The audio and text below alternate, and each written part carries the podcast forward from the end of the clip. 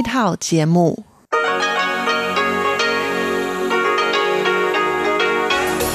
Đây là Đài Phát thanh Quốc tế Đài Loan RTI.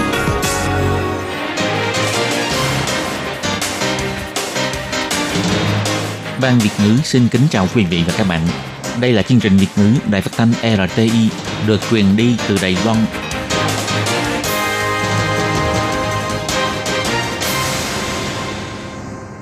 Nhi xin chào các bạn. Các bạn thân mến, các bạn đang đón nghe chương trình của Ban Việt ngữ Đài Tiếng Nói RTI được truyền thanh từ Đài Loan. Hôm nay là ngày 9 tháng 8 năm 2020, tức nhằm ngày 20 tháng 6 năm canh tí âm lịch. Chương trình của ngày hôm nay bao gồm các phần nội dung chính như sau. Mở đầu sẽ là phần điểm lại các tin quan trọng trong tuần vừa rồi. Tiếp đến là chuyên mục tủ kính sinh hoạt, gốc giáo dục và nhịp cầu giao lưu. Trước hết, Khi Nhi xin mời quý vị và các bạn cùng đón nghe bản tóm tắt các mẫu tin quan trọng trong tuần vừa qua. Lý Đại Duy đảm nhiệm chức Tổng thư ký phụ Tổng thống. Sinh viên Việt Nam đoạt giải thưởng tình nguyện viên xuất sắc, vinh dự được Phó Tổng thống tiếp kiến và biểu dương. Tổ chức WHO bày tỏ, có lẽ không thể nào xử lý dịch COVID-19 một lần là đạt hiệu quả ngay. Cục Kiểm dịch phòng dịch động thực vật cho hay, gần một tuần qua đã có chính phủ thông báo nhận được hạt giống được gửi từ Trung Quốc. Ông Trang Nhân Tường bày tỏ, kiểm dịch tại nhà mới là mấu chốt quan trọng phòng chống dịch bệnh. Từ năm 2022 trở đi, cấm ghi hai chữ lành mạnh trên bao bì của các loại thực phẩm thông thường. Sau đây xin mời các bạn cùng đón nghe phần nội dung chi tiết của bản tin quan trọng ngày hôm nay.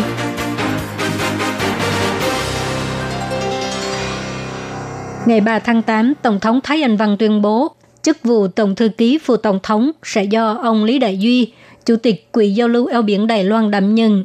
Bà hy vọng với kinh nghiệm phong phú của ông Lý Đại Duy có thể hỗ trợ chính phủ đương đầu với những thử thách của quốc tế. Ông Tô Gia Tuyền đã từ chức Tổng thư ký phụ Tổng thống vào ngày 2 tháng 8 do cháu của ông là ủy viên lập pháp của đảng Dân Tiến Tô Chấn Thanh bị nghi ngờ đã nhận hối lộ trong vụ tranh quyền quản lý công ty Sogo. Tổng thống Thái Anh Văn phê chuẩn và tuyên bố ông Lý Đại Duy đảm nhận chức Tổng thư ký phụ Tổng thống vào ngày 3 tháng 8. Sau khi bà Thái Anh Văn lên làm Tổng thống, ông Lý Đại Duy đã từng đảm nhiệm chức Ngoại trưởng, Tổng bí thư Ủy ban An ninh Quốc gia. Ngày 20 tháng 5 năm nay mới giữ chức Chủ tịch Quỹ Giao lưu eo biển. Tổng thống Thái Anh Văn cho biết, trong 4 năm qua, ông Lý Đại Duy đã đảm nhiệm rất nhiều chức vụ chính trị quan trọng, từ Bộ Ngoại giao, Ủy ban An ninh Quốc gia, Quỹ Giao lưu eo biển, cho đến bây giờ là Tổng thư ký phụ Tổng thống. Bà hy vọng lần này có thể thông qua kinh nghiệm phong phú của ông để hỗ trợ chính phủ đương đầu với những thử thách. Tổng thống Thái Anh Văn cho biết, lần này tôi mời ông Lý Đại Duy đảm nhận chức tổng bí thư của phủ tổng thống, chủ yếu là trọng dùng kinh nghiệm phong phú của ông, nhất là trong lúc tình hình dịch bệnh đang lây lan trên toàn cầu, kết cấu chính trị và kinh tế mậu dịch đang thay đổi nhanh chóng. Ông Lý Đại Duy có thể hỗ trợ chính phủ đối phó những thử thách này. Vừa qua, Phó Tổng thống Lại Thành Đức gặp gỡ những người đoạt giải thành thiếu niên tình nguyện xuất sắc Prudential lần thứ 20. Ông cho biết ông rất cảm kích và sẽ nhớ mãi sự công hiến của cố Tổng thống Lý Đăng Huy đối với Đài Loan. Ông ấy đã mang lại sự phát triển cho nền dân chủ Đài Loan. Do đó, dưới hệ thống dân chủ, tinh thần tình nguyện mới có thể thực hiện. Ông cũng khích lệ các tình nguyện viên xuất sắc đoạt giải có thể tiếp tục phát huy sức mạnh, lòng tốt và nhiệt huyết của mình Ông tin rằng chắc chắn sẽ có cơ hội truyền cảm hứng cho nhiều người hơn để cho Đài Loan trở thành một đất nước và xã hội thiện lành. Phát biểu tại buổi trao giải thưởng, Phó Tổng thống Lại Thành Đức cho hay, các tình nguyện viên xuất sắc đoạt giải đều rất trẻ, vẫn đang còn đi học, nhưng họ sẵn sàng hy sinh thời gian quý báu của mình để tham gia hàng ngũ tình nguyện viên. Điều này rất đáng khâm phục. Ông cũng bày tỏ lòng cảm ơn đối với sự hỗ trợ của chủ tịch và nhân viên quỹ thanh Thiêu niên Prudential Phó Tổng thống Lại Thanh Đức nói rằng, mỗi một tình nguyện viên đoạt giải đều rất tuyệt vời và rất đáng ngưỡng mộ, trong đó có học sinh Trình Thúy Huyền, con em của di dân mới.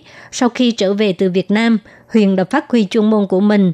Ngoài giúp đỡ những người cần giúp đỡ, em cũng làm tình nguyện viên cho Sở Di trú, hỗ trợ tuyên truyền phòng chống dịch COVID-19. Ngoài ra, Huyền còn dịch các bộ luật và quy định liên quan của Đài Loan sang tiếng Việt và tiếng Anh, mang lại lợi ích cho rất nhiều di dân mới. Phó Tổng thống Lại Thanh Đức nhấn mạnh, Đài Loan có thể thành công ngăn chặn sự tấn công của dịch COVID-19 là công lao của ngành y tế. Nhưng đằng sau còn có một sức mạnh cũng rất quan trọng, đó là sức mạnh của lòng tốt. Cho nên nhân viên y tế đã sẵn sàng đứng trên tuyến đầu, không ngại vất vả. Những người làm trong ngành công nghiệp máy móc và công nghiệp sản xuất cũng đã bỏ ra 24 tiếng đồng hồ không nghỉ ngơi để sản xuất khẩu trang và quần áo bảo hộ. Phó Tổng thống Lại Thanh Đức nói rằng mỗi một học sinh đoạt giải là đại diện cho sức mạnh của lòng tốt trong xã hội. Ông tin rằng lòng tốt này sẽ có cơ hội truyền cảm hứng cho càng nhiều người hơn và từ sức mạnh của lòng tốt này có thể biến Đài Loan thành một xã hội và đất nước tốt đẹp. Ngày 3 tháng 8, Tổng giám đốc Tổ chức Y tế Thế giới Tedros phát biểu trong cuộc họp báo tại Geneva rằng Mặc dù các nước đang ra sức nghiên cứu sản xuất vaccine ngừa bệnh viêm phổi COVID-19 và đặt nhiều kỳ vọng vào vaccine này, nhưng để giải quyết dịch COVID-19 thì có lẽ không phải ta cố gắng xử lý là có thể đánh bại cơn đại dịch này vĩnh viễn. Tổng Giám đốc Tổ chức Y tế Thế giới nói, lúc này không thể nào có viên đạn bạc, tức là phương án giải quyết có hiệu quả ngay tức khắc đối với đại dịch COVID-19 có lẽ sẽ bệnh viện không có. Viên đạn bạc là chỉ viên đạn được chế tạo bằng bạc trắng nên được gọi là đạn bạc. Trong truyền thuyết của tôn giáo và dân gian phương Tây, viên đạn bạc là một vũ khí lợi hại có thể đối phó với người sói, phù thủy và các quái vật khác. Trong xã hội phương Tây, viên đạn bạc được xem là sức mạnh vô địch, có thể giải quyết vấn đề ngay lập tức. Theo thống kê của trường đại học Johns Hopkins, Mỹ.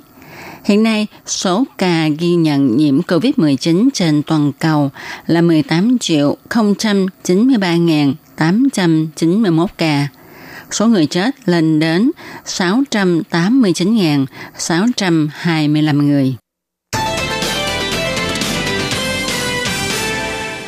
Ngày 3 tháng 8, Cục Kiểm dịch Phòng dịch động thực vật Đài Loan thuộc Ủy ban Nông nghiệp Đài Loan cho biết, đã nhận được thông báo của dân chúng về việc họ nhận được hàng gửi tặng từ Trung Quốc như phân trộn, đất cát, phân bón và hạt giống. Tất cả có chính vụ và người nhận được quà tặng này đã chủ động giao cho nhân viên Cục Kiểm dịch Phòng dịch động thực vật Đài Loan mang về cục và đã được lập tức tiêu hủy. Cục Kiểm dịch Phòng dịch động thực vật Đài Loan cho hay, chính vụ kiện được dân chúng thông báo bao gồm một vụ kiện là phân trộn, một vụ kiện là đất cát, một vụ kiện là phân bón. Còn 6 vụ kiện còn lại đều là hạt giống các loại. Tất cả các vụ kiện này đều được gửi đến từ Trung Quốc. Cục Kiểm dịch Phòng dịch động thực vật Đài Loan cho biết thêm, chính bưu kiện này được dân chúng Đài Loan mua hàng trên mạng và được tặng kèm những thứ kể trên – theo giám định sơ bộ, thì những hạt giống này không phải là cỏ dại có độc mà người dân Nhật Bản nhận được như tin được đăng trên mạng. Cục Kiểm dịch Phòng dịch động thực vật Đài Loan nhấn mạnh sẽ tiếp tục hợp tác với Sở Sự vụ Hải quan, tăng cường kiểm tra các bưu kiện từ nước ngoài gửi đến – cũng kêu gọi dân chúng hãy cùng nhau bảo vệ an toàn môi trường sản xuất nông nghiệp của Đài Loan. Nếu nhận được hàng hóa từ nước ngoài gửi đến, có kèm theo quà tặng là sản phẩm động thực vật, thì không nên mở ra và chủ động giao nộp cho cơ quan kiểm dịch phòng dịch tại địa phương hay gọi số điện thoại 0800 039 131 để hỏi cách xử lý. Cục Kiểm dịch Phòng dịch động thực vật Đài Loan sẽ cử nhân viên đến mang về xử lý. Mọi người đừng tự mang đi vứt bỏ nhằm tránh để sinh vật có hại lây lan. Cục Kiểm dịch Phòng dịch động thực vật Đài Loan nhắc nhở mọi người không nên mua thực vật hay các sản phẩm liên quan từ nước ngoài.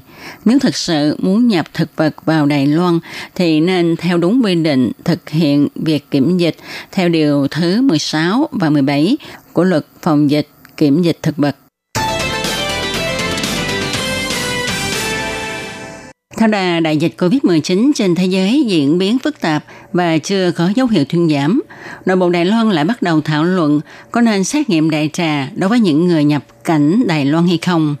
Chiều ngày 4 tháng 8, ông Trang Nhân Tường, người phát ngôn của Trung tâm Chỉ đạo Phòng chống dịch bệnh Trung ương dẫn thuật những trường hợp gần đây không thể đưa ra giấy chứng minh xét nghiệm âm tính trước 3 ngày đáp máy bay và mẫu xét nghiệm của người nhập cảnh từ Philippines.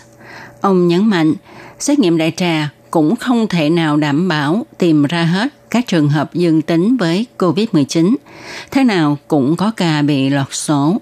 Do đó, nếu ta thực hiện thêm các biện pháp kiểm dịch tại nhà và tự quản lý sức khỏe thì vẫn có thể khống chế tốt dịch bệnh. Ông Trang Nhân Tường cho biết, ở sân bay chỉ cần cho biết 14 ngày qua, có các triệu chứng là có thể được cho làm xét nghiệm. Và nếu như trong thời gian kiểm dịch tại nhà mà xuất hiện các triệu chứng bệnh, thì cũng sẽ sắp xếp đưa đi bệnh viện lấy mẫu xét nghiệm. Do đó, cho dù không phát hiện những trường hợp nhiễm bệnh mà không có triệu chứng, thì qua một khoảng thời gian, mức độ lây bệnh cũng giảm đi rất nhiều. Cho nên, việc xét nghiệm đại trà và toàn diện những người nhập cảnh thì cũng không giúp ích được nhiều cho việc phòng chống dịch bệnh. Ông Trang Nhân Tường cho biết thêm, Chính phủ Đài Loan học được kinh nghiệm từ việc phòng chống dịch SARS. Cách ly tại nhà có thể tránh không cho dịch tiếp tục lây lan. Do đó, kiểm dịch tại nhà kết hợp với tự quản lý sức khỏe là mấu chốt quan trọng để ngăn chặn và phong tỏa những người nhiễm bệnh không có triệu chứng hiệu quả nhất. Ngày nay, mọi người đều ngày càng có ý thức ăn uống lành mạnh và cũng vì thế ngày càng có nhiều loại thực phẩm được in hai chữ lành mạnh trên bao bì để thu hút người tiêu dùng. Sự việc này e rằng sẽ khiến cho người tiêu dùng nhầm lẫn với nhãn hiệu thực phẩm lành mạnh của Sở Quản lý Thực phẩm và Dược phẩm thuộc Bộ Y tế Phúc lợi Đài Loan. Ngày 4 tháng 8, Sở Quản lý Thực phẩm và Dược phẩm tuyên bố cấm không được ghi hai chữ lành mạnh trên bao bì của thực phẩm thông thường và sẽ thực thi quy định này vào tháng 7 năm 2022. Sở Quản lý Thực phẩm và Dược phẩm chỉnh sửa quy định về tiêu chuẩn nhận định thực phẩm và các sản phẩm liên quan được quảng cáo không đúng sự thật, dễ khiến cho người tiêu dùng ngộ nhận hoặc có tác dụng điều trị bệnh. Quy định chỉnh sửa ghi rõ, ngoài những thực phẩm chức năng được kiểm nghiệm và cấp giấy chứng nhận ra, các thực phẩm bán trên thị trường không được ghi hai chữ lành mạnh để tránh người tiêu dùng ngộ nhận. Quy định mới này dự định sẽ được thực thi vào ngày 1 tháng 7 năm 2022. Doanh nghiệp hay cá nhân vi phạm quy định này sẽ bị phạt theo luật quản lý an toàn vệ sinh thực phẩm từ 40.000 đến 4 triệu đài tệ và phải chỉnh sửa bao bì lại theo thời gian hạn định. Các bạn thân mến, vừa rồi là phần điểm lại các tin quan trọng trong tuần vừa qua với các tin như sau. Ông Lý Đại Duy đảm nhiệm chức Tổng thư ký phụ Tổng thống. Sinh viên Việt Nam đoạt giải thưởng tình nguyện viên xuất sắc vinh dự được Phó Tổng thống tiếp kiến và biểu dương. Tổ chức WHO bày tỏ có lẽ không thể nào xử lý dịch viêm phổi COVID-19 một lần là đạt hiệu quả ngay.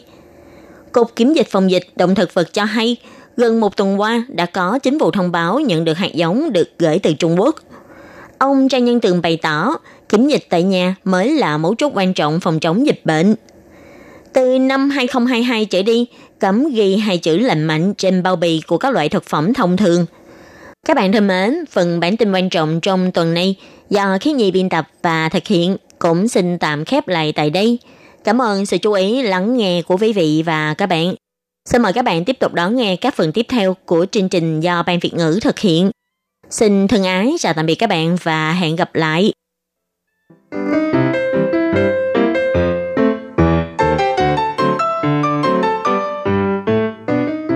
Quý vị và các bạn thính giả thân mến, chương trình phát thanh tiếng Việt của Đài Phát thanh Quốc tế Đài Loan RTI được truyền thanh 3 buổi tại Việt Nam, mỗi buổi phát một tiếng đồng hồ. Buổi phát chính vào lúc 6 giờ đến 7 giờ tối hàng ngày giờ Việt Nam qua tần số SW 9425 kHz với sóng dài 31 m. Buổi phát lại lần thứ nhất vào hôm sau 9 giờ tới 10 giờ tối qua tần số SW 9625 kHz với sóng dài 31 mét, bị phát lại lần hai vào sáng hôm sau lúc 6 giờ tới 7 giờ qua tần số SW 9745 kHz với sóng dài 25 mét. Ngoài ra tại Đài Loan, ở khu vực Giang Nghĩa, Vân Lâm và Đài Nam có thể đón nghe chương trình của Ban Việt ngữ qua tần số AM 1422 kHz vào lúc 8 giờ tới 9 giờ tối mỗi thứ ba hàng tuần và chương trình sẽ được phát lại vào hôm sau lúc 9 giờ tới 10 giờ sáng. Sau đây xin mời mời quý vị và các bạn tiếp tục đón nghe nội dung chương trình hôm nay.